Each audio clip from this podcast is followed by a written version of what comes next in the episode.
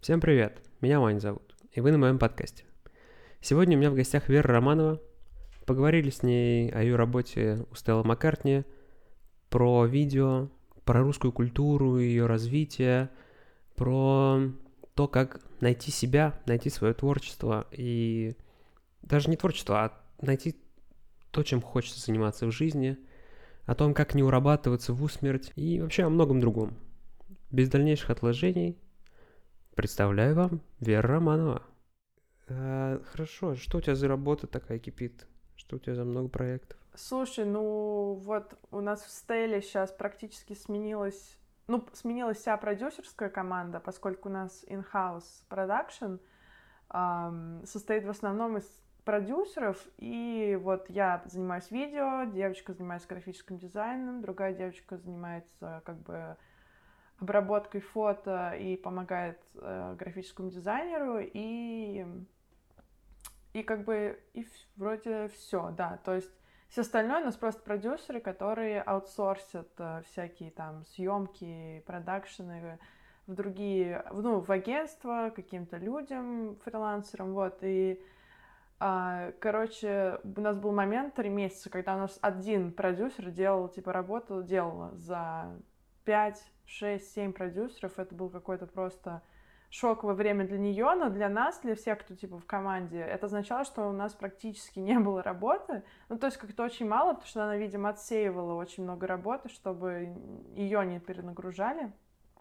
А сейчас ну, наняли наконец-то этих продюсеров, э, как бы у нас сформировалась опять команда, у нас вот весной она развалилась под конец весны, а сейчас она новая как бы сформировалась, и к нам пришел э, главный продюсер, который был продюсером в Адидасе, работал в Амстердаме 6 лет последние.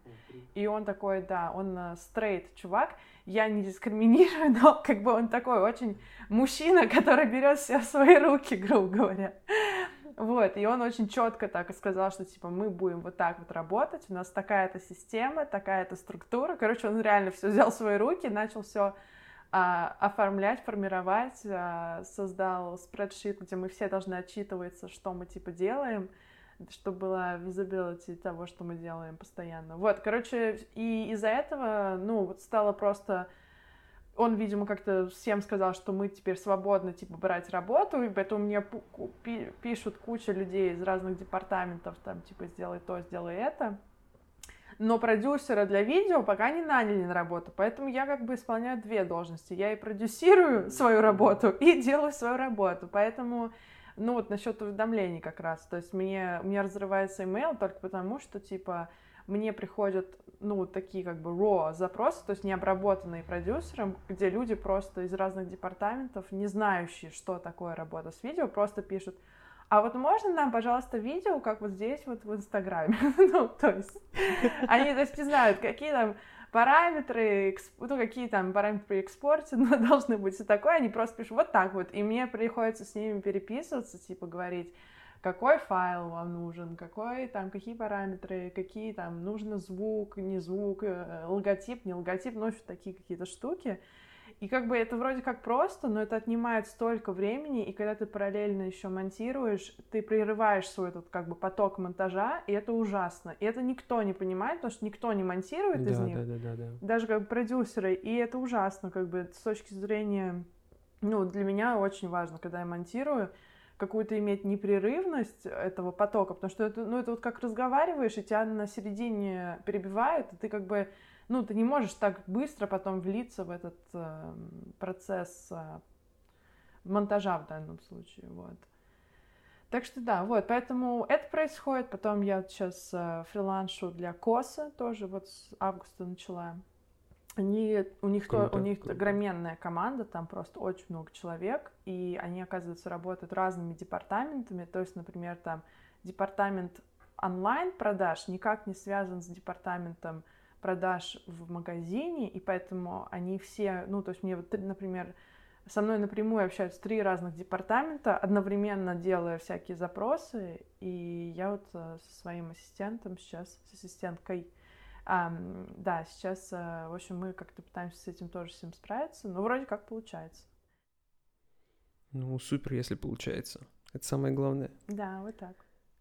Короче, пришел мужчина в стелу, началась армия. Да, да. У всех, А, у вот. всех строгость, у всех А работа. еще я же преподаю, вот у меня завтра урок, например, утром, А, короче. блин.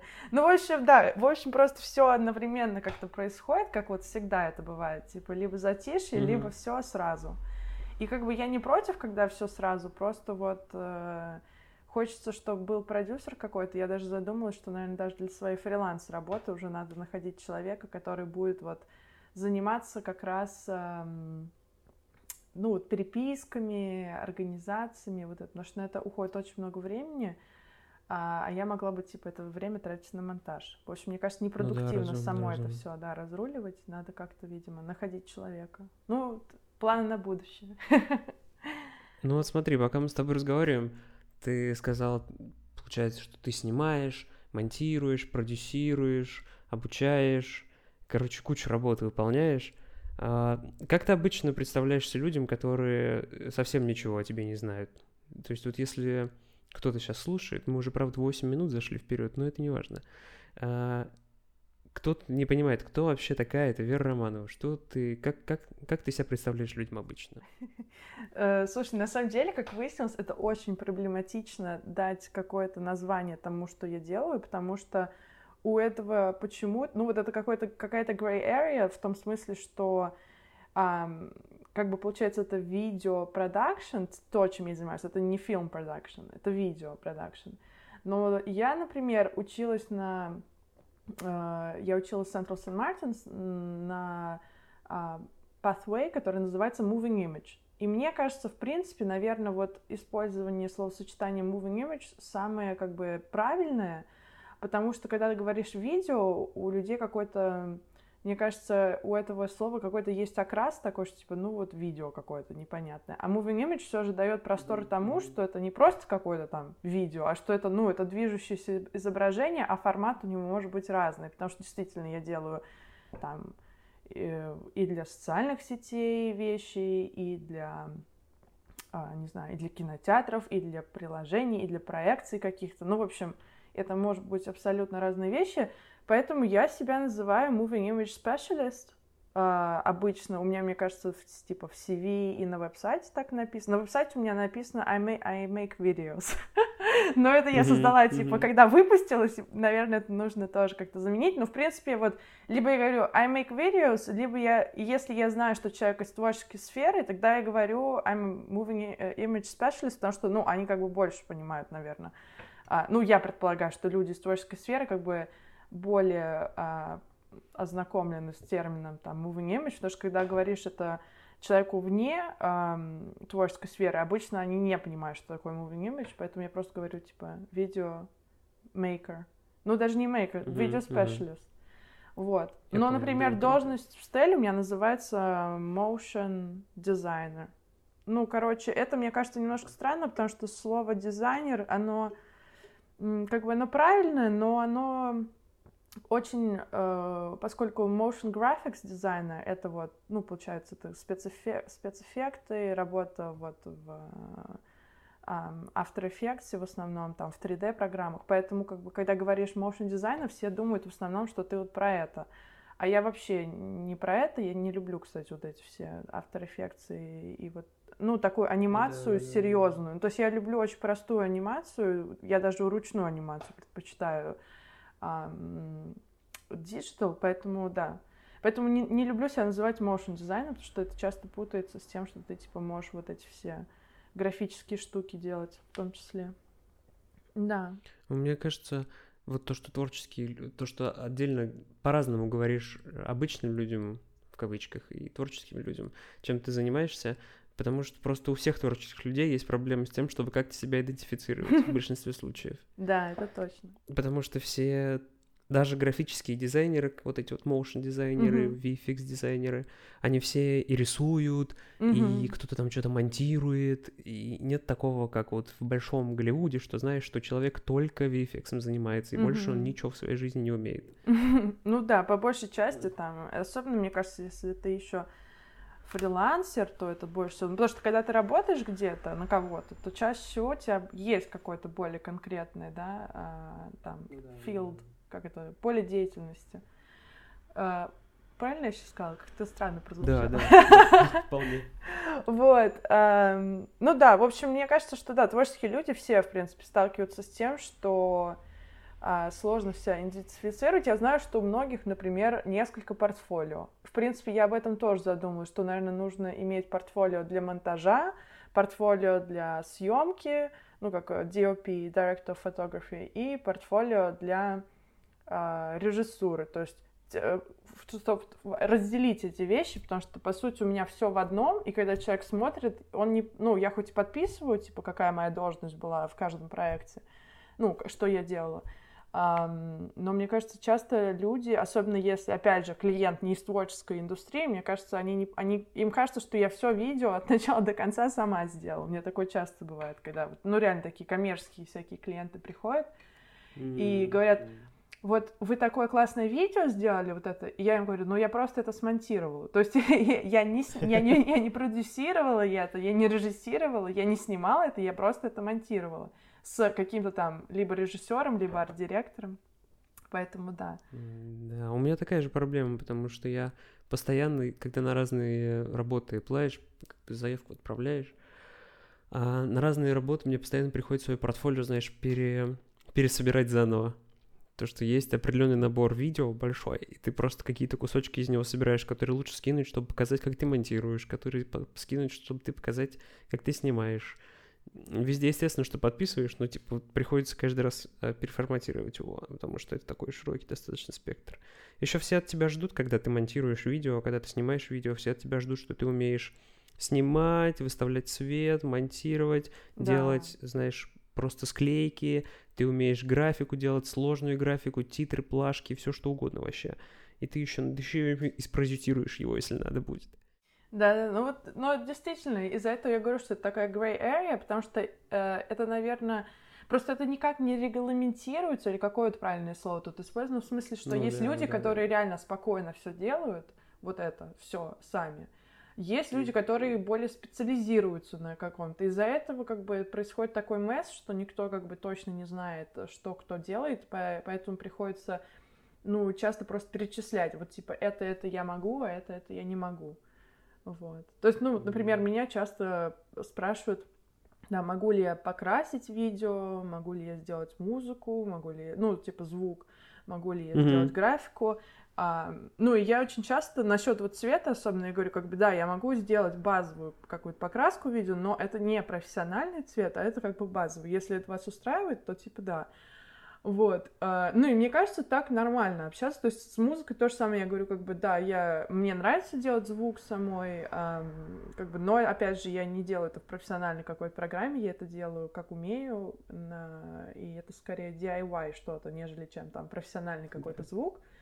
Вот, но просто Себе опять же... сам. Да, зависит, ну, от проекта, там, кому-то это важно, кому-то нет, э, поэтому, да. И, кстати, вот, знаешь, интересно, что кроме вот того, что, походу, надо делать разные портфолио на разные, типа, твои, свои скиллы, а мы вот с моей подругой Катей Туркиной, фотографом, а, буквально на днях обсуждали то, что Катя, например, снимает в очень разной стилистике. У нее прямо талант просто снимать, ну, по-разному. И как, как бы мне всегда казалось, что это просто очень круто, что она как бы, у нее нет какого-то вот, вот единого стиля, которым она только в нем снимает. Она реально с ним может снять вообще в абсолютно разных стилях. Но для работы это как вы, ну как бы как вот э, сейчас выясняется, это достаточно большая проблема, потому что клиент не может как бы предсказать, какой у тебя будет результат на выходе.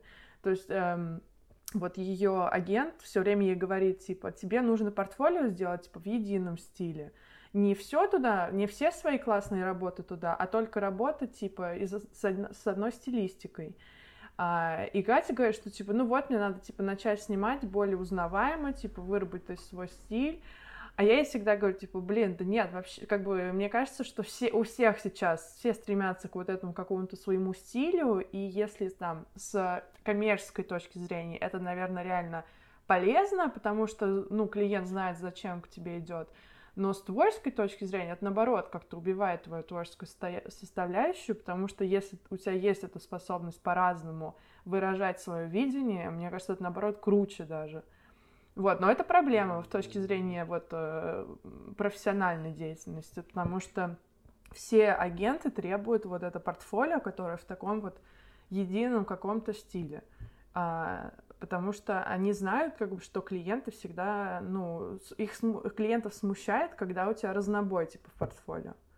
Им потому что хочется все предсказать, да, все да. контролировать. Ну, потому что деньги знать, на всем завязаны, неудивительно, как бы нужна какая-то стабильность для них тоже, видимо, да. Хотя мне ну, кажется, да, что да. это вообще вот то, что типа вот у тебя есть свой стиль, это вообще не залог того, что ты круто снимешь. Вот реально. А, потому что все же, насколько ты круто снимаешь, зависит от момента. Ну вот получилось у тебя снять или не получилось. То есть, как бы, да, ты можешь быть хорошим профессионалом и технически все сделать супер, но просто вот могут не сложиться обстоятельства, не знаю, там свет не тот будет, модель как-то не, ну, не так себя будет вести или еще что-то. А, ну, в общем, все что угодно может произойти, и, ну, съемка получится не такая хорошая. Хотя, да, ты снимаешь, типа, вот в одном стиле и все такое. Ну, в общем, обманчивая штука, мне кажется. Да, все, что, все, что может пойти на съемки не так, обязательно пойдет. Это вот золотое правило, которое я всегда руководствуюсь и всегда готовишься к худшему, потому что оно всегда случается, всегда. И тут вопрос именно в том, можешь ты из него выбраться или нет. Да. Ну, да, мне кажется, ну, это часть... Кажется, да, я хотела сказать, что это часть творческого процесса, типа, адаптироваться на месте mm-hmm, и, не быть, типа, locked in в какой-то там идее и просто сходить с ума, если она не получается, а быть flexible и, ну, давать возможность а, как бы жизни, ну, что жизнь всегда будет принимать участие в том, что ты делаешь, и как бы на это нужно рассчитывать. Да, есть такое. Как так получилось, что ты к Стелле попала? Что вот ты снимаешь для Стеллы Маккартни, официальный э, видеочеловек Стеллы Маккартни.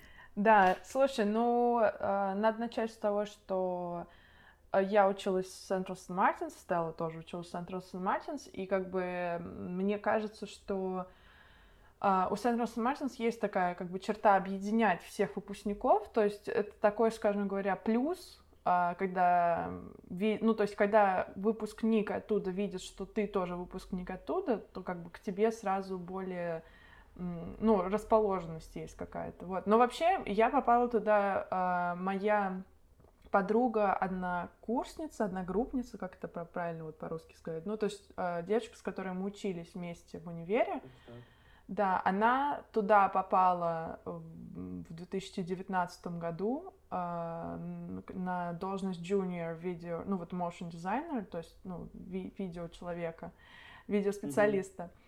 А, вот, и она работала там, а, проработала год, и она как раз вот собралась в отпуск на две недели. Это был а, март, январь, февраль, март.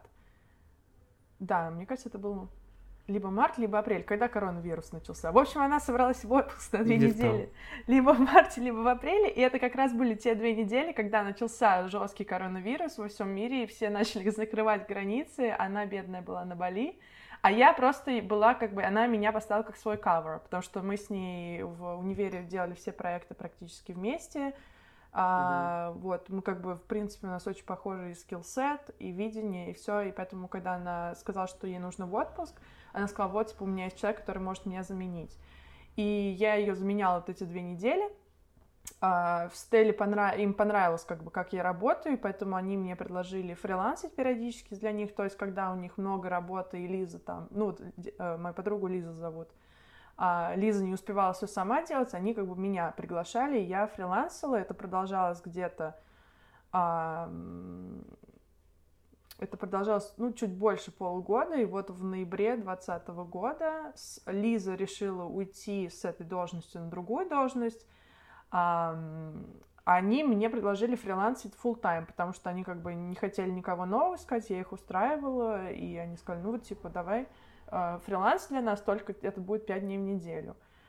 Вот, и так вот э, все шло, шло, шло, и вот этим летом они сказали, предложили мне выйти на full time, потому что, ну, фриланс был обусловлен скорее тем, что в, кор ну, в, в эти коронавирусные времена у всех была тотальная нестабильность, непонятность будущего, неопределенность, mm-hmm. поэтому никто не выдавал эти full time контракты в то время, а, чтобы не связывать себя какими-то обязательствами.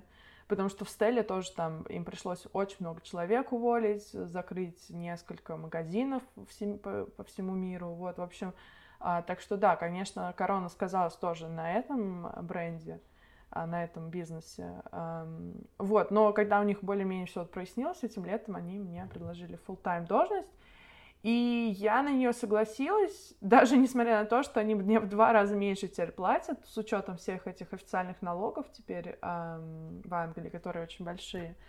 А, да, но мне... Бюрократия. М? Бюрократия. Да, да, да, конечно. Здесь это на первом месте.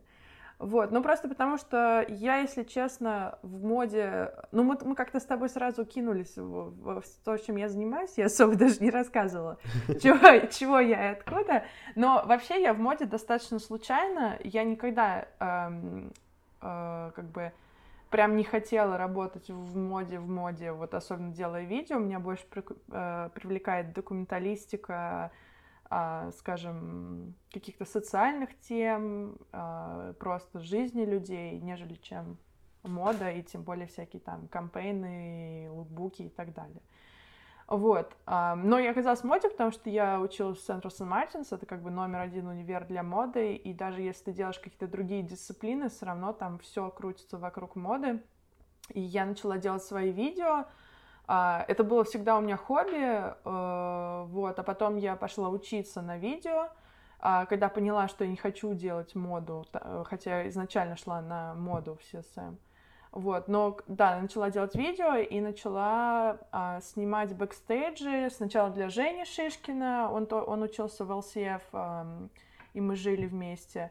А, там команда из четырех ребят, и вот я ему снимал бэкстейдж, потом я познакомилась с, с Катей Туркиной в библиотеке, вот с ней начала снимать тоже. То есть и у как бы моя, моя карьера видео началась с моих друзей-фотографов, которым нужен был видео-человек, потому что как раз в 2014 15 годах это все зарождалось, типа, чтобы каждой фотосъемке там был какой-то видеоконтент. И вообще фэшн-видео только тогда зарождалось примерно. Ну, в таком массовом потреблении, к какому оно сейчас пришло. Вот, поэтому у меня как бы портфолио сформировалось вот так вот. И хотя я никогда не горела этим заниматься, но как бы я вот, вот к этому пришла, и когда пришло время выпускаться, как бы мое портфолио было, состояло практически полностью из таких вот эм, фэшн-работ. А все работы, которые не с фэшном были связаны, это мои личные проекты, которые, у которых там как бы а, не было клиента в основном, это просто мои какие-то личные высказывания, поэтому коммерческой составляющей, какого-то коммерческого, как это сказать, интереса они ни у кого из клиентов не, вызывали, не вызывали, видимо, и поэтому меня как-то в моду так и понесло. Хотя, когда я выпустилась, я работала полтора года на проекте DAO Ильи Харжиновского, потому что здесь как раз постпродакшн был. Я была эм, ассистентом режиссера монтажа Ан- Анатолия Александровича Васильева. Вот он монтировал эм, четыре фильма, которые потом превратили в шесть фильмов со своим участием, потому что он снимался там, он был эм, директором института э, период, в какие-то там года, и вот он там снимался, и когда один из других э, монтажеров смонтировал фильм с его участием, ему не понравился, поэтому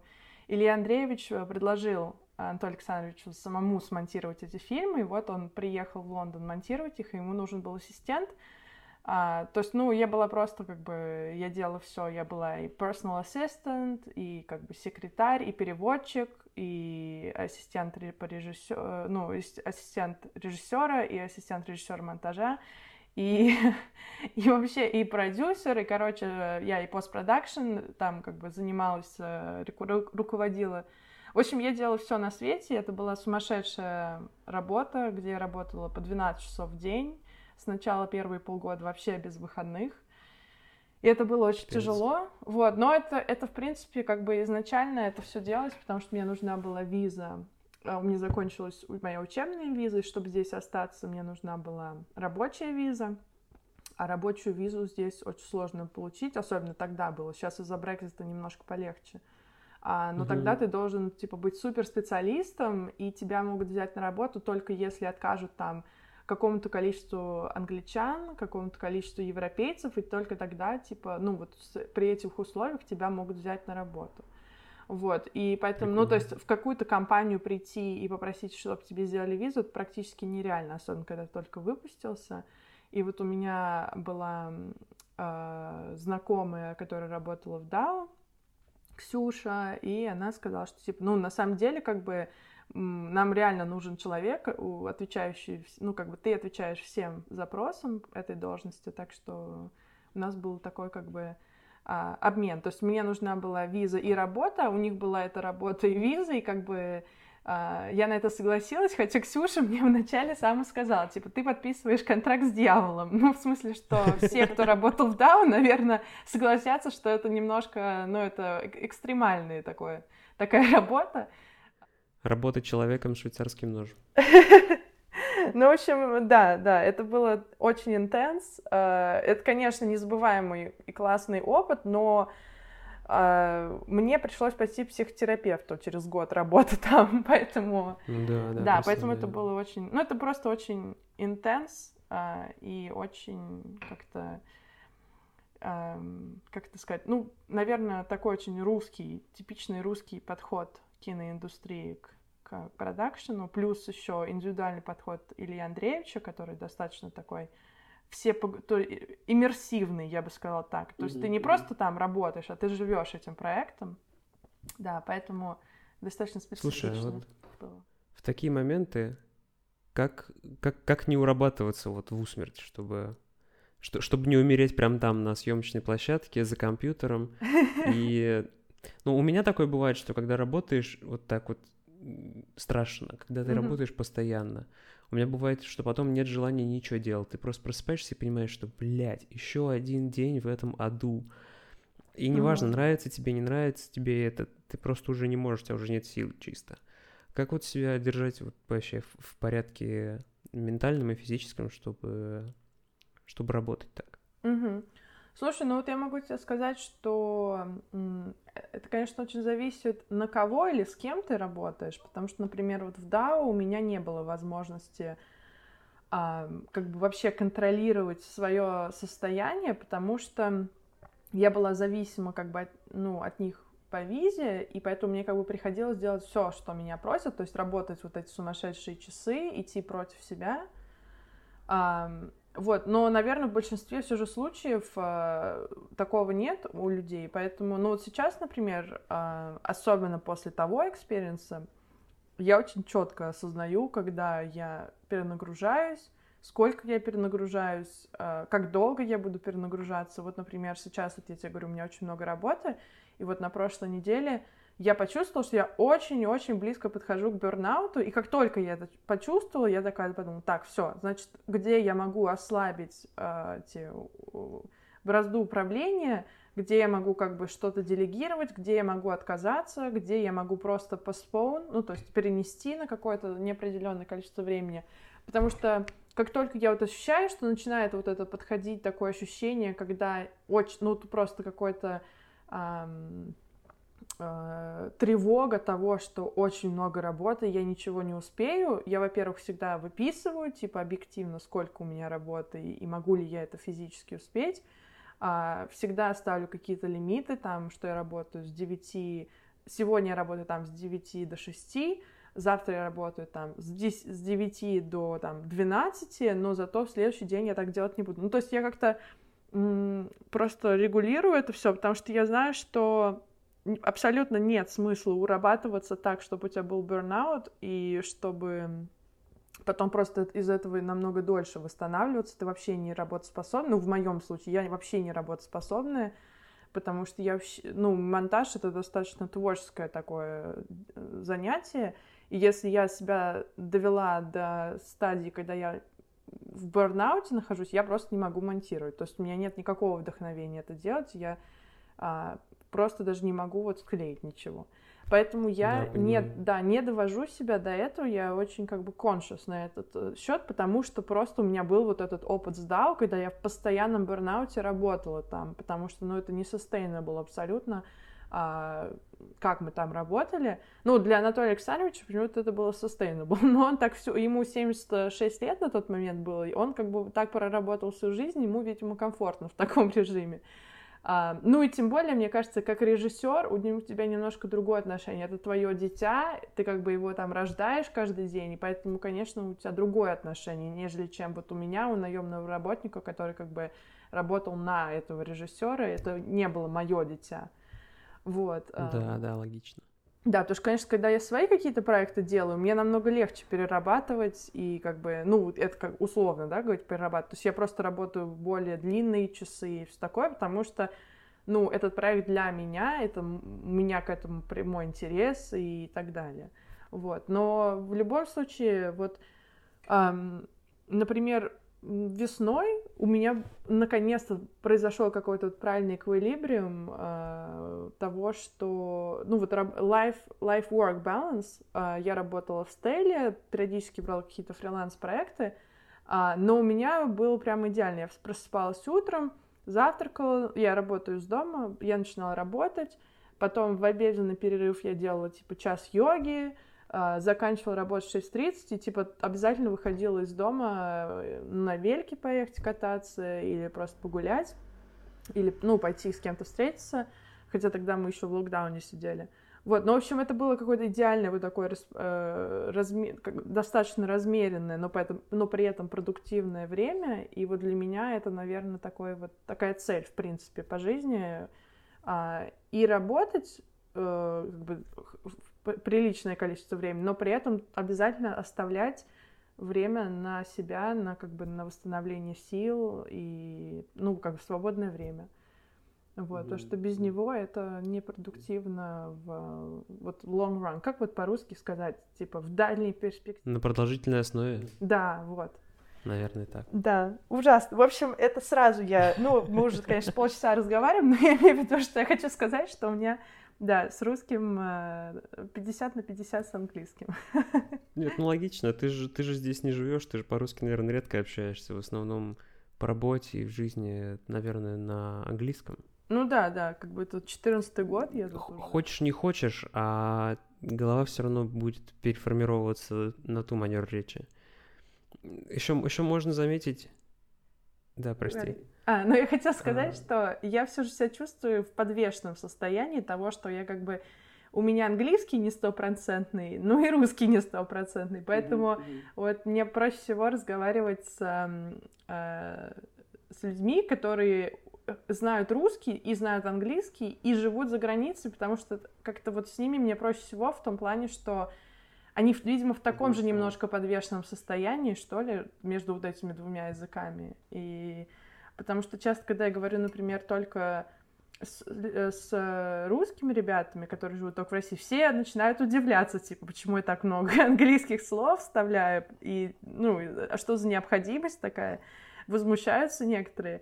Вот, ну и когда я говорю на английском, я сама знаю, что я, например, какие-то вещи не так хорошо могу выразить, как я могла бы их выразить на э, русском, поэтому я знаю, что как бы мое английское выражение себя словами, оно как бы немножко хромает.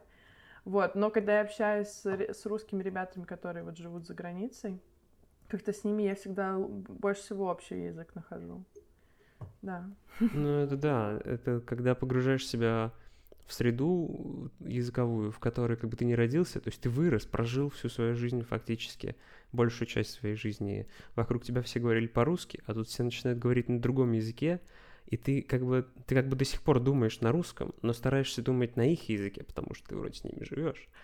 И происходит такой диссонанс. Но я понимаю, у меня тоже бывает такое, что какой-то рублиш включается, и ты думаешь, то на английском, то на русском, то на каком-то смеси говоришь. Бывает прям в одном предложении просто разные слова друг через друга по-русски, по-английски стоят. И, ну, с этим ничего не поделаешь. Ну, знаешь, мне кажется, видимо, вот это какое-то современное еще такое развитие, что английский интернациональный язык, очень много информации на английском, и вот это встречается во многих сейчас куль... не англоязычных культурах, что, ну, английский просто завоевывает какую-то часть языка, потому что очень много новых слов там только на английском. А. Ну да, без него как будто никуда. Да, и на самом деле мне немножко, ну, я не знаю, правильно ли использовать как бы слово грустно, но мне как-то немножко, да, обидно, что вот Uh, у нас культура, культуры все становятся, ну, как, вот есть какое-то слово сейчас, ну, как бы обобщаются все, приходят к какой-то одной общей такой культуре, которая интернациональная. И... Унифицированная. Да, именно, вот. И что теряется вот эта какая-то изюминка каждой культуры, или она становится, ну, она как-то банально обыгрывается, и забываются какие-то нюансы. Но, наверное, это неизбежно в нашем глобализированном мире, к сожалению. Вот. Ну да. Да, но это будет обидно, если это вообще как-то уйдет или сойдет на какой-то минимум, или будет как-то очень э, пошло э, э, стереотипировано, так вообще можно сказать? Ну, в общем, я думаю, да. Думаю, когда да. культура сходится каким-то просто стереотипом о ней, нежели чем вот э, всем этом великом, чем культура в принципе является изначально.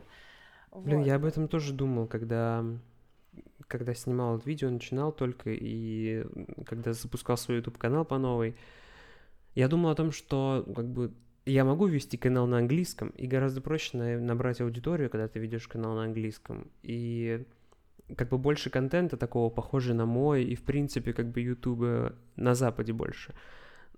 Но что-то меня отталкивает от этого, потому что хочется, хочется говорить по-русски, хочется русскую культуру, про которую все давным-давно забыли, как-то продвигать вперед и что-то делать, чтобы оно было русское, чтобы это было не видео, скопированное с Запада, знаешь, а чтобы это было русское видео, мое видео, которое я сделал в России с русским умом. И когда ты смотришь на всех этих видеомейкеров, да, которые делают там одинаковые видео, как у Питера Маккинна какого-нибудь на Западе, и вот у них у всех одинаковый Инстаграм и одинаковые видео. И я понимаю, что это продается, я понимаю, что это как на Западе, но это самая большая проблема того, что это как на Западе. Надо, чтобы было что-то... Мне Локальное. кажется, как будто нужно, чтобы было что-то локальное, да, что-то свое, русское именно.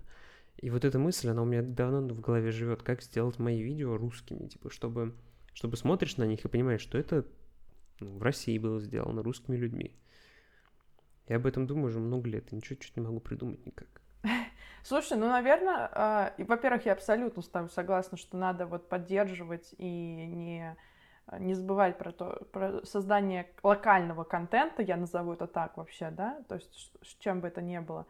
А, но я, пони- я также понимаю, почему тебе сложно, например, э, понять, какой, что это за локальный контент, потому что даже локально уже настолько интегрирована вот эта гл- глобальная культура, что а, как бы, ну вот я в Нижний сейчас приезжаю, и в принципе в Нижнем, ну я не чувствую как, какое-то вот прям такое сильное разящее отличие там э, с Лондоном в, в плане культуры именно. Ну то есть что люди смотрят, что люди слушают, читают, какие магазины там.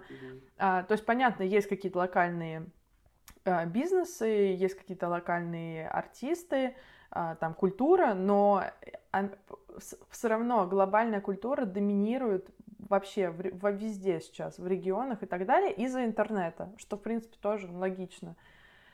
А, да, и локальное, к сожалению, везде это нишевый такой сектор, но я считаю, что даже пусть он будет нишевым, но главное, чтобы он не исчез просто, потому что когда он вот локальный сектор исчезнет, это вообще произойдет какая-то катастрофа какая-то реально. А, по- Ну да, потеряется да, вся я эта согласен. уникальная идентичность разных э, мест.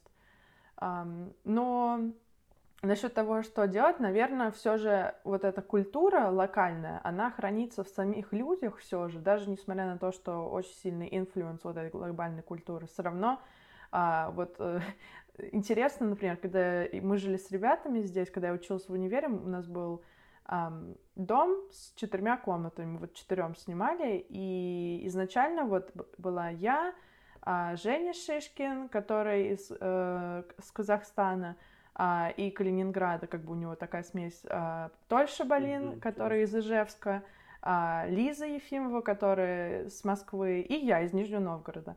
А, и как бы мы все русские ребята, по сути, но э, все, меня все немножко подстебывали, потому что я всегда использовала какие-то слова. Я даже вот сейчас не могу, ну, примеры так привести, но мне все говорили, Вер, ну, то есть я русское слово использовала, мне все такие, Вер, что, за, что у тебя, типа, за словечки такие? Я говорю, не знаю, у нас в Нижнем все так, типа, говорят. И, в общем, казалось бы, да, какие-то вот эти микро вещи, но они все же есть, они есть до сих пор, и они вот как раз и хранятся э, в людях, которые живут вот локально, грубо говоря, которые там не часто ездят э, куда-то. А, да. Ни, Нижний еще неплохой пример. У нас в Нижнем здесь все так это достаточно культурно. Да. И, ну, как бы русский дух провинциальный, он еще чувствуется. Потому что, ну, как бы, я тоже в Нижнем, и тоже из Нижнего, тоже здесь живу. И здесь еще как бы можно, можно почувствовать русскую народность, особенно в какой-нибудь день города, если выйти и увидеть всех, кто с автозавода приехал, на них на всех посмотреть, они прям русские, знаешь. На автозаводе про Лондон не слышали. Ой, ну это ты как-то это загнул, нет? Совсем. Ну да. Но, если посмотреть на какую-нибудь Москву, Питер или как же я, я уеду жить в Лондон, Лепса, ну, наверное, это та не слышала. Ну да. Нет, ну нет, я понимаю, о чем ты говоришь, конечно, да. Я согласна, что в Нижнем вот сохраняется вот эта какая-то а, как это правильно назвать, провинциальность, ну, то есть в хорошем да, в, смысле, да. да, не в каком-то негативном а, окрасе. А, да, и это вот здорово, это классно, мне кажется, что очень многие западные проекты, я даже вот с такой стороны зайду, направлены на то, чтобы сохранять их вот эту локальную культуру, которая уже практически исчезла, потому что они как бы не уделяли этому внимания, когда они там развивались. И mm-hmm, mm-hmm. вот в Англии очень много сейчас проектов как раз uh, направлены на какие-то вот эти английские глубинки, uh, где mm-hmm принципе, вот, ну, честно, в Англии, где бы ты в Англии не находился, у тебя ощущение, что ты находишься в Англии, потому что что в городе, что в какой-то маленькой деревушке, везде одинаковые дороги, одинаковые указатели, одинаковые дома.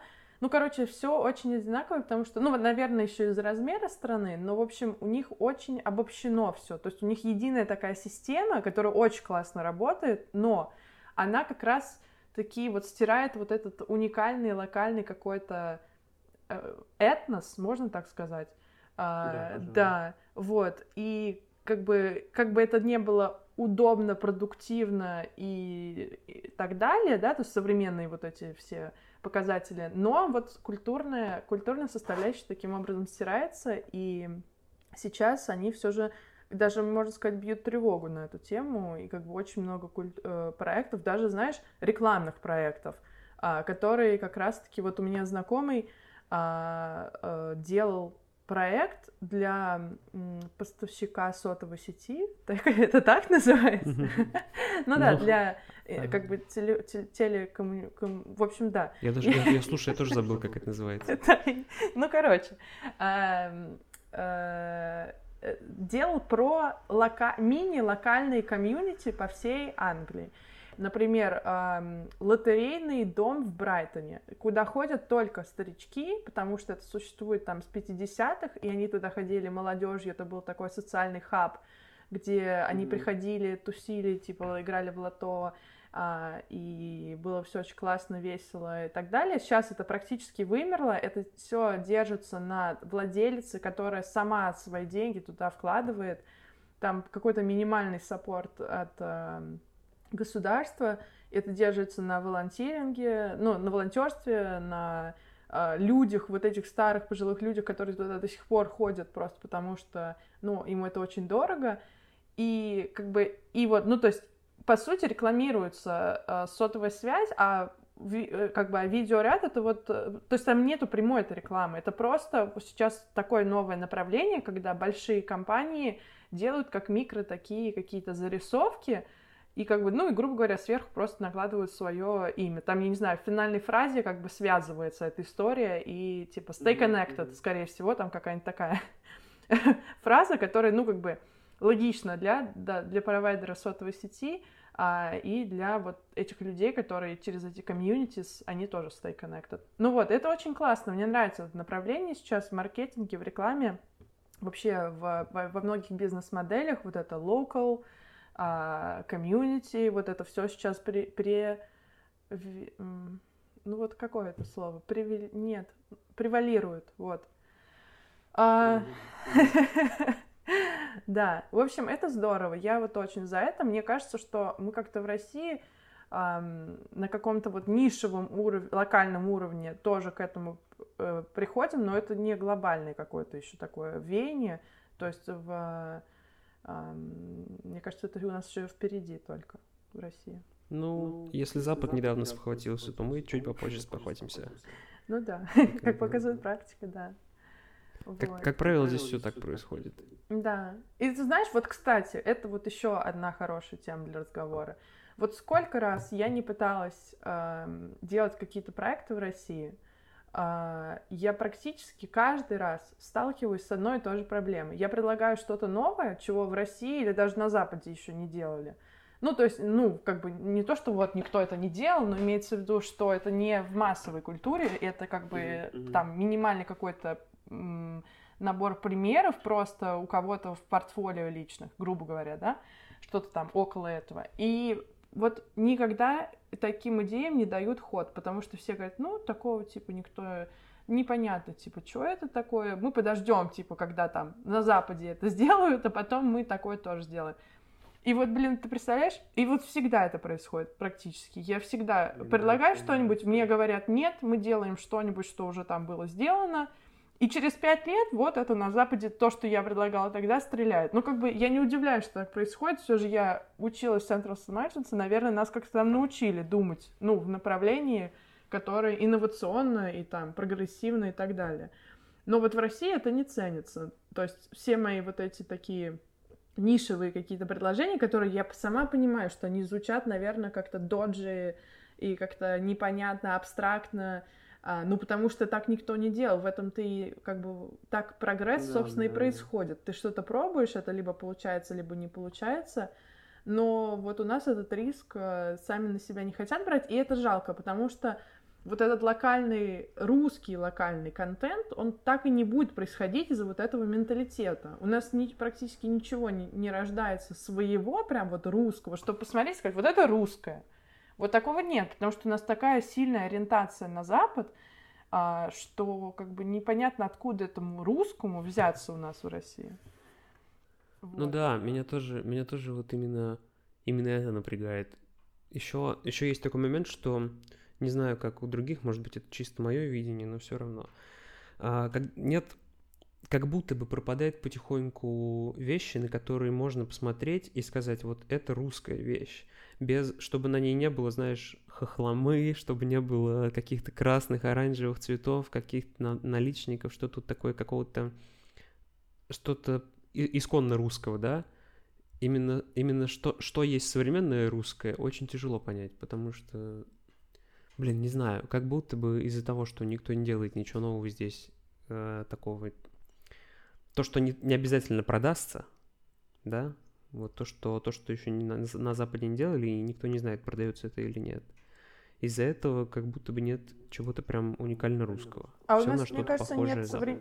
Да, да, да. У нас, мне кажется, нет современного русского, потому что у нас последние 30 лет с развала Советского Союза это чистая ориентация на Запад — и поэтому у нас просто ничего не производилось, э, вообще ни в каком, никакой сфере не производилось ничего русского. Поэтому у нас нет этой identity, вот этого современного русского. У нас есть вот этот советский, как бы огроменный пласт Советского Союза культура, огроменный пласт там э, царской России, а, православной России, но вот современного русского нет. Почему? Потому что с начала 90-х мы просто смотрим на Запад и, и повторяем то, что делается на Западе.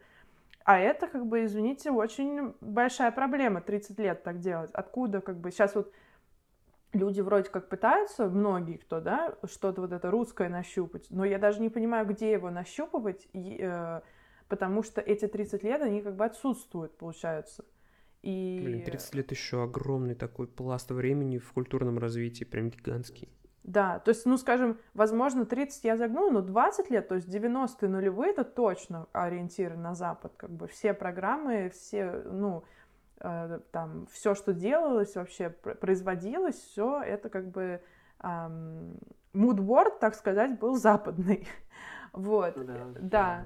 И, э, ну, вот последние 10 лет, мне кажется, вот люди пытаются, но это очень, как бы, я даже не понимаю, вот действительно, откуда этому взяться, потому что это же должно прогрессивно все формироваться, то есть имеется в виду поступательно, а не вот резко вдруг какой-то новый uh, identity вдруг ниоткуда взялся, да? Ну да, а, вот я и сижу и думаю, куда стараться. Да. Покажите, ну ты знаешь, мне кажется, вообще это как бы такой, эм, ну назовем это прямо крест России, который она несет. Э, скажем, э, что я под этим имею в виду? То, что вот когда пришел Советский Союз, и у нас так резко отменили вот нашу как бы русскую identity и придумали нам новую identity, ну то есть коммунисти, ну соци... mm-hmm. социалистическую, mm-hmm. назовем так, да, а, и придумали кучу всего вот этого сопровождающего, и все только в этом ключе делалось. То есть вот так вот резко переписали наш identity — это, в принципе, я бы даже сказала, исчисление, наверное, идет оттуда, потому что когда так резко тебе говорят, тебе нельзя вот так вот быть, а ты должен быть вот так, во-первых, ты уже отменяешь натуральную какую-то историческую вот эту сложившуюся identity и навязываешь новую, а, придуманную абсолютно человеком, да, заново, быстро а, какую-то вот эту... Как, как identity по-русски? Я сижу и думаю, идентичность, уникальность, не, без понятия. Identity нормально звучит. Просто как будто бы нет перевода под, подходящего. Ну, так, в общем, ну, наверное, есть, просто как-то... Вот я сейчас не могу даже вспомнить, как... Ну, вот имеется в виду то, что как бы как ты э, выражаешь себя через культуру в том числе, да? Вот, ну, в общем... Ну, да, да, да. Да, и... Э, и это как бы... Вот это большая проблема, потому что а, непонятно тогда как бы вообще, кто я, что я, если у меня какой-то такой э, замес в моем историческом да, прошлом, что у людей как бы нет фундамента. То есть э, там с любой точки зрения психологии, да, чтобы там был какой-то э, э, здоровый рост, должен быть какой-то здоровый фундамент. А у нас этот фундамент вообще не здоровый в этом плане. Поэтому, наверное, здорового роста и нет я это как бы с этим связываю в том числе. У нас столько э, турбулент, ну, пертурбаций, турбулентности этой было в культуре, ну и вообще, не, конечно, не только в культуре, и как бы и в политике и так далее. Ну, мы же говорим про культуру. Вот, в общем, ну, столько да. было всего, что а, нам просто отдышаться, знаешь, как бы успокоиться, отдышаться, перестать так сильно смотреть на Запад, как бы, и вообще подумать, от чего вот у нас тут вообще происходит. Возможно, коронавирус даже как бы помог этому, то, что вот закрыли границы. Конечно, интернет не закрыли, но, возможно, если интернет в России закроют, закроют, то вот и будет, начнется локальное. Когда-нибудь в ближайшем будущем. Да. Не хотелось бы, конечно, но все может быть. Вот так вот. В общем, ну да, достаточно печально. Если честно, у меня с этим как бы даже лично связаны такие и переживания, и мучения, и размышления, как, как это только не назвать. Ну, в смысле, что эм, мне очень нравится русская культура, э, как бы, ну вот, опять же, что такое русская культура? Ну, скажем, исторически, да, то, что было там царское это наследие, потом то, что было в Советском Союзе. Это все как-то мощно, это какая-то такая мощь, это привлекает вот этой мощью. А, но вот с 90-х, как бы это какой-то... То есть мне, мне тоже нравится эта русская культура 90-х, мне нравится вот это какое-то кичевое, кичевая апроприация, я, наз... я бы так и назвала, урод-культ. Кичевая апроприация ну, да, Запада. Да, да, да, ну нет, в 90-х было круто, на самом деле. Очень много классного контента в 90-х. Вот с нулевых пошло. Кичевость вот эта какая-то русская, непонятная. Ну, то есть, когда, типа, мы делаем как на Западе, но с какой-то вот этой русскостью, и это очень так аляписто получается почему-то. Не знаю почему, опять же. Делаем то же самое, что на Западе, только сидя на картах. Да, вот, и в общем, ну вот, возможно, вот это наша сейчас русская идентичность, то, что мы пытаемся подражать Западу, но мы даже не можем ему подражать, у нас получается а, на авось как- как-то по-своему. Вот, возможно, в этом существует э, русская новая идентичность, к сожалению, ну вот она так сложилась. Да, а что-то новое воспроизвести да, да. в наше время это сложно, потому что из-за вот этой глобализации, из-за того, что, в принципе, все и везде более-менее похожи друг на друга. Вот. Но ты знаешь... Вот от этого никуда, наверное, не денешься. Да, от этого не денешься, потому что я э, в 2019-м была на очень интересных лекциях студии Space 10, они э, based в Копенгагене, их спонсирует э, Икея изначально, но как бы они э, независимые, они занимаются uh, research into future living. Короче, они просто реально занимаются research ем, как мы, типа, будем жить в будущем, более sustainable и так далее. И они приезжали вот в Лондон с циклом э, лекций, и у них была отдельная лекция, посвящена вот этому глобализации и того э, джентри... гентрификации, наверное, gentrification переводится как на русский так? Наверное, так и переводится. Да. Вот. И э, а, они говорили, что, в принципе, психологически э, это происходит, потому что психологически человеку э, было бы невыносимо, типа, ну, представь тебе, сегодня надо работать в Москве, завтра в Лондоне, послезавтра в Нью-Йорке, потом там в Гонконге, потом, э, не знаю, в Сиднее. Ну, то есть, например, есть люди, которые много, да, путешествуют по работе, а, опять же, связано с тем, что у нас такой мир э, глобализированный. И вот представь, если бы этот человек каждый день приезжал в абсолютно другую культуру, абсолютно другое как бы все вокруг. Это с точки зрения психологии очень-очень стрессово для человека. А, и эта тенденция глобализации идет именно из-за того, мы как люди не предназначены для таких масштабов. Нам нужны вещи, которые мы как бы used to, которым мы привыкли, которые мы familiar with, ну вот сейчас пошло, пошло куча английских слов. Ну, в общем, да. А, вещей, которые как бы нам комфортно, да, как в окружении знакомых нам очертаний, грубо говоря.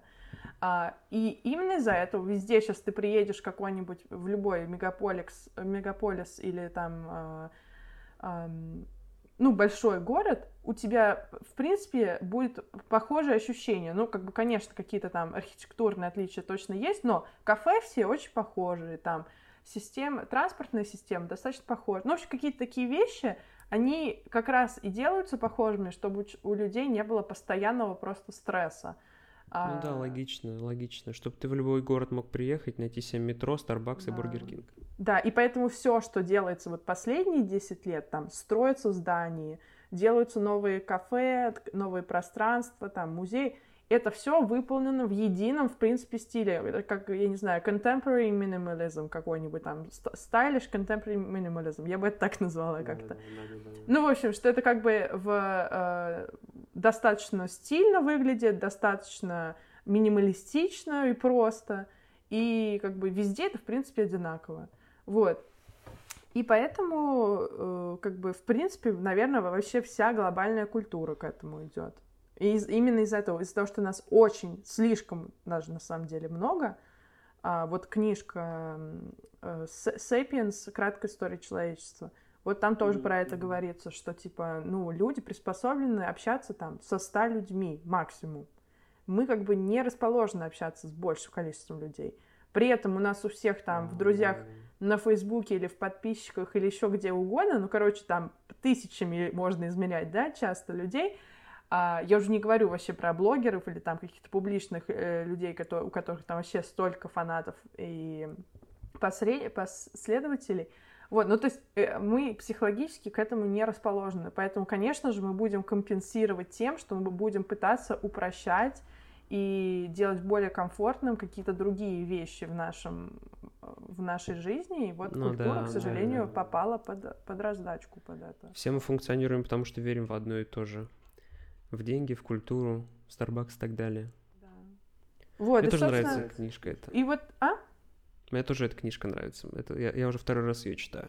Вот, мне тоже надо ее уже, видимо, перечитать, потому что мне она тоже произвела очень большое впечатление. И вот интересно, что мы сейчас с тобой про это все говорим, потому что вот я, мне кажется, тебе упоминала проект, который я все как бы грежу сделать, последние три года, и который все вот, ну, из-за всяких там коронавирусов и моей работы в DAO все не получалось начать. Но это вот серия, а, документаль, документальная серия коротких фильмов про людей, которые как бы в принципе живут против вот этой глобальной системы. Ну, то есть, а, которые там не знаю, не одеваются в масс-маркете, покупают локальные продукты, работают более-менее локально или открывают свои локальные бизнесы, а, там, придерживаются более-менее sustainable какой-то жизни. Ну, то есть, вот это все, то есть, когда люди реально conscious, то есть осознанные, а осознанно относятся к вот этой как бы такой некой проблеме, да, что которая существует, в принципе, это действительно я бы назвала этой проблемой, что вот глобализация вот эта. Вот, и мне очень, мне вот очень интересно просто поездить э, вообще, в принципе, по миру и посмотреть, как в разных уголках мира люди вот адаптируются вот к, к этой проблеме, как они ее решают для себя локально, ну, для, своей, для себя, для своей семьи, для, для своего маленького комьюнити, в котором они живут.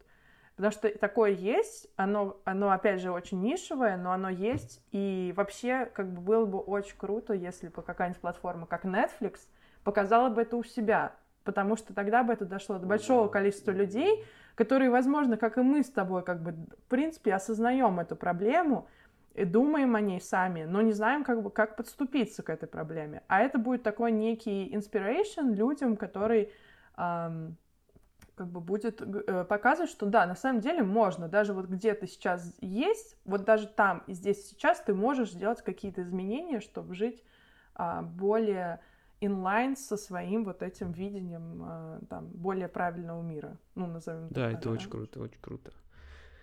Да, супер, супер. О, а, что-то я, я так много говорю. Много времени. Блин, это замечательно. Я вообще очень рад. И я уже много времени у тебя отнял, и не знаю, есть да тебе нет, еще все окей. время или нет. А, я, я хотел задать последний вопрос на сегодня. А, какой бы ты могла дать совет тем, кто хочет заниматься вот тем же самым, что делаешь ты. Если вот люди сидят, слушают и думают, блин, как клево, вот я хочу тоже так же работать, учиться, uh, учить, снимать, продюсировать. Мне так все это понравилось, так, uh, так мне хочется это делать, но я не знаю, с чего начать. Угу. Слушай, ну здесь, наверное, должна сразу предупредить, что, в принципе, я могу порекомендовать э, в двух разных направлениях. Можно, я могу порекомендовать людям, которые хотят достичь, там, не знаю, э, работы с Стелла Маккартни, а есть, э, а есть совет людям, которые просто очень нравится делать видео, которые этим горят, но не знаю, как начать. Потому что мне кажется, это немножко два разных таких направления. Mm-hmm. А, потому что для одного есть как бы достаточно четкий путь, а для второго это просто скорее нужно Э, как бы вот этот огонь интереса к этой деятельности, просто его подпитывать и давать ему возможность развиваться, не, как бы, не заливать его какой-то эм, какими-то клише, какими-то стереотипами, какими-то там общепринятыми законами и так далее. Но вообще, э, мне кажется, что вот да, как бы и тот, и тот путь должен, наверное, все же начинаться с того, что э, вот у меня просто был интерес к видео, а, когда мне подарили iPhone, и там была видеокамера, у меня, то есть у меня в руки попал предмет, на который я могу записывать видео спокойно, э, я начала очень много снимать видео. Потому что фото, вот почему-то фото меня никогда особо так не привлекало, как меня привлекает видео. Потому что на фото все статично, и это как будто бы не жизнь. Это какой-то вот доля секундной жизни, mm-hmm. да? А видео это как раз кусочек жизни, запечатленный твоим как бы видением. И это, видео меня всегда привлекало вообще подсознательно, да. То есть я никогда вообще не, в то время не думала, что это может стать моей профессией. Я просто снимала видео, потом появился Инстаграм и какие-то там монтажные программы на айфоне, и я начала монти- ну, монтировать под музыку видео, склеивать там, под бит как-то подставлять выкладывать вот на Инстаграм. Это было реально хобби просто. Вот я иду, вижу что-нибудь красивое, мне просто чешутся руки это снять, а потом я, например, слышу какой-нибудь трек, прикольный, я в основном Deep House тогда слушала, и у меня вот это зарождается какая-то зарисовка того, что под этот бит, это видео, там какая-нибудь ленточка в этот бит попадает, и это все очень... ну, короче, э, э, ну, я имею в виду ленточка, которая на ветру как-нибудь там колеблется, и в этот такой же бит, как в треке. В общем, и вообще, кстати, забегая немножко вперед, монтаж видео — это вот именно про бит, это про ритм, это, это чисто как музыку писать, мне кажется. Это какое-то чувство должно быть ритма, чувство вот этого, да, да. А, как бы, как мы воспринимаем этот мир. Ну, короче, это, ну, это вообще, конечно, отдельная тема, но имеется в виду, что да, это связано.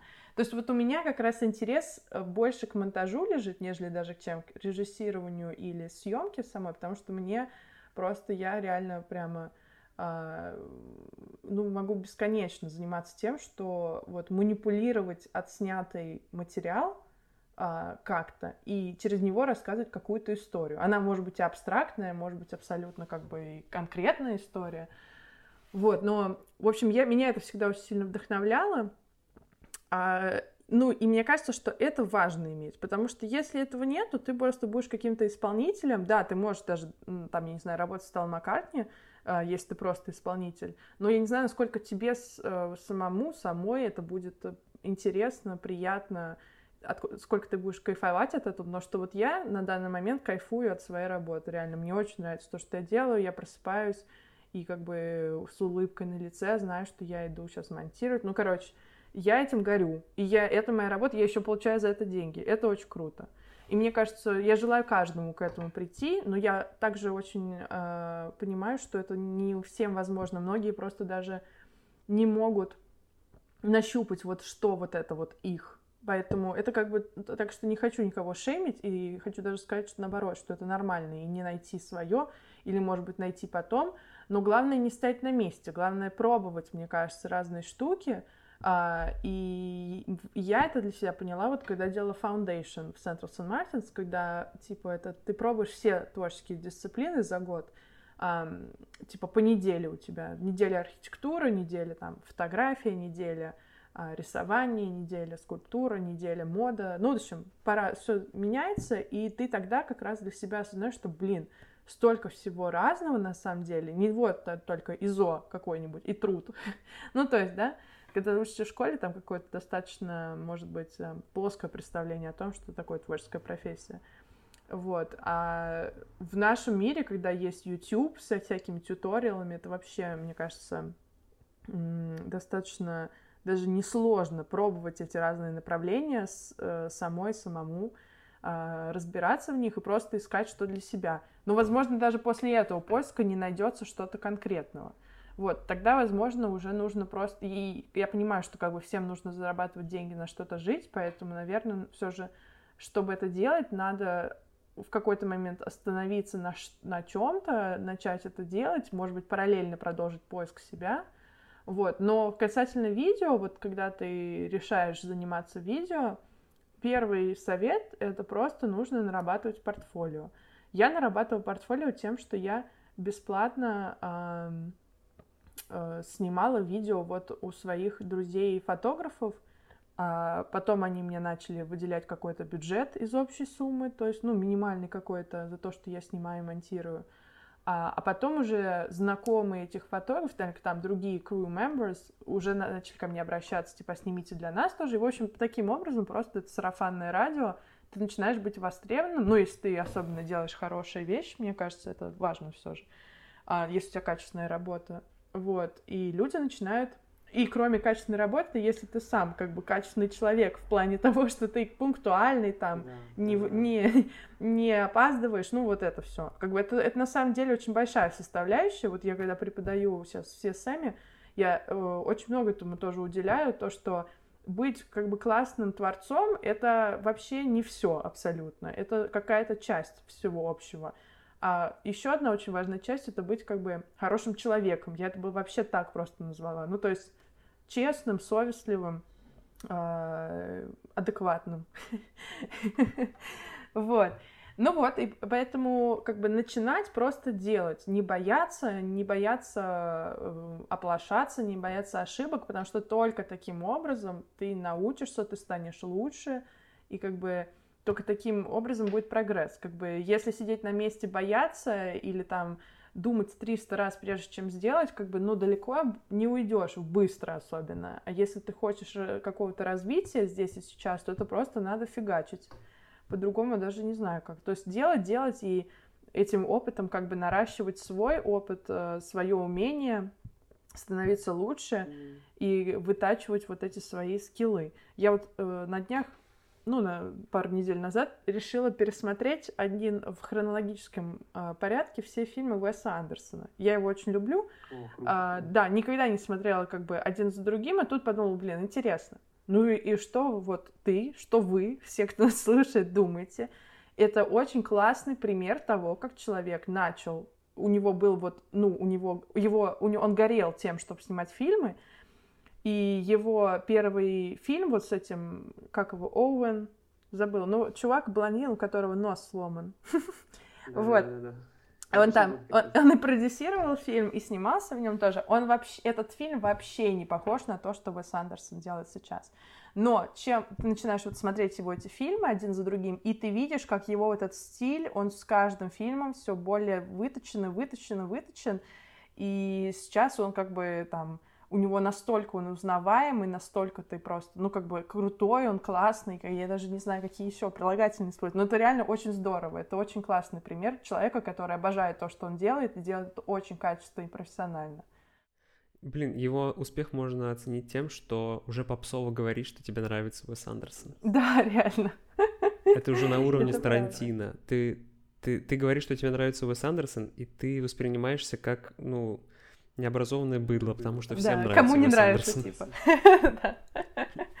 Ну вот, так что, да, как бы, поэтому я и говорю, что мне кажется, очень важно гореть тем, что ты делаешь, потому что если ты не горишь, ты, тебе не захочется вот это все делать, типа, пробы, ошибки и так далее. Если ты этим не горишь, наверное, просто надо технически там пройти какие-то курсы и, технически уметь это делать и просто исполнять эту профессию. Но если ты именно горишь этим, то это как бы всегда про эксперименты, про какие-то ам, безумные идеи, которые ты хочешь реализовывать там за свой счет ночью, не знаю, с друзьями. Обычно это так происходит. Вот. И это, конечно, очень романтично, на самом деле. Это очень такой классный процесс, я всегда обожаю. А, потому что я этим горю, вот. И поэтому, мне кажется, если вы этим горите, то это просто нужно перестать бояться и делать. И как бы таким образом, и быть открытым к миру, это вообще важная фишка в жизни в целом. А, типа не бояться мира, а быть открытым к нему, быть открытым к ошибкам, быть открытым к людям с критикой, быть открытым э, к себе самому, самой, ну, потому что это вообще такой, такие дебри, мне кажется, в них, в них бы разобраться. Да, ну, то есть, чем старше становлюсь, тем больше я понимаю, насколько как бы все непрямолинейно и насколько все запутано, при этом связано и внутри нас, и снаружи нас. И это очень, это очень здорово. Поэтому я и говорю, что надо быть к этому открытым, не строить каких-то иллюзий, что будет вот так вот, а не вот так вот, потому что всегда жизнь вносит свои коррективы. Мы с тобой это тоже в начале об этом вот упоминали. А, Да, и потихоньку просто нарабатывать свое портфолио, нарабатывать свои скиллы, и я уверена, это все как бы, эти плоды не заставят себя ждать, потому что а, если ты как бы специалист, который реально умеет то и то и то делать, если ты открыт к этому миру, что-то да приплывет. И вот, например, сейчас я уже на стадии, когда мне уже много всего приплывает, и я могу теперь уже выбирать то, что я хочу делать, а что не хочу делать. Вот. И как бы, собственно, вот так вот это все, мне кажется, и идет. У меня, например, как бы некий ориентир, это чтобы в свое время вообще а, делать только то, что мне нравится, и там, скорее всего, только какие-то свои уже проекты. Но это, это тоже придет со временем. Это просто так раз скакнуть туда, а, мне кажется, не очень возможно. Но при этом у всех тоже, знаешь, э, свой этот ритм, пейс, свой, э, как бы, всем нужно разное время достичь одно и то же, например, уровня. И это тоже нормально. Кому-то там это займет неделю, а кому-то года. И э- это, мне кажется, тоже нормально. И в этом нет какой-то там вины или еще чего-то. Это просто личный путь каждого, к которому нужно быть готовым, потому что ты не знаешь, сколько он займет. Поэтому я и говорю, что нужно вот, как бы, мне кажется, гореть тем, что ты делаешь, иметь интерес вот этот изначально. Иначе тебе просто как-то, мне кажется, наскучит, и ты разочаруешься в этом всем, и вообще вот это все. Спасибо. Раскрытый, в общем, какой-то ответ у меня получился. Ну, замечательно. Только такие нужны. А то, если на все будешь отвечать по два слова, у нас тут с- ш- 15 минут и закончили. Можем расходиться. Да. Вот так вот. А, Если кто-то захочет найти твою работу или ознакомиться с тобой более плотно, где можно это сделать, как? Ну, у меня есть веб-сайт, который мне надо обновить, который я давно не обновляла. А, Это, собственно, просто мое имя, veraromanova.com. А, У меня есть Vimeo, в принципе, там те же самые видео, что и на веб-сайте. У меня есть Instagram, где больше всяких BTS, work in progress. Ну, то есть там не только финальные работы, там и сам процесс я часто документирую. А, вот. Ну и, собственно, если зайти на инстаграм аккаунт Стелла Маккартни, в принципе, все видео, что там есть, они прошли через меня в какой-то, в той или иной степени. Вот. То есть что-то я монтировала, что-то я просто форматировала, на что-то просто субтитры ставила, вот, а что-то и снимала даже. Так что да, вот так вот. Все, отлично. Спасибо большое тебе за то, что пришла, за то, что поговорила со мной. Мне было самое интересно и приятно. Знаешь, это как вот к психотерапевту на самом деле сходить, когда такие вопросы Ой, задают. Очень приятно. Это помогает все как-то структурировать в своей голове тоже. И платить не надо. Да, действительно. Надо почаще этим заниматься.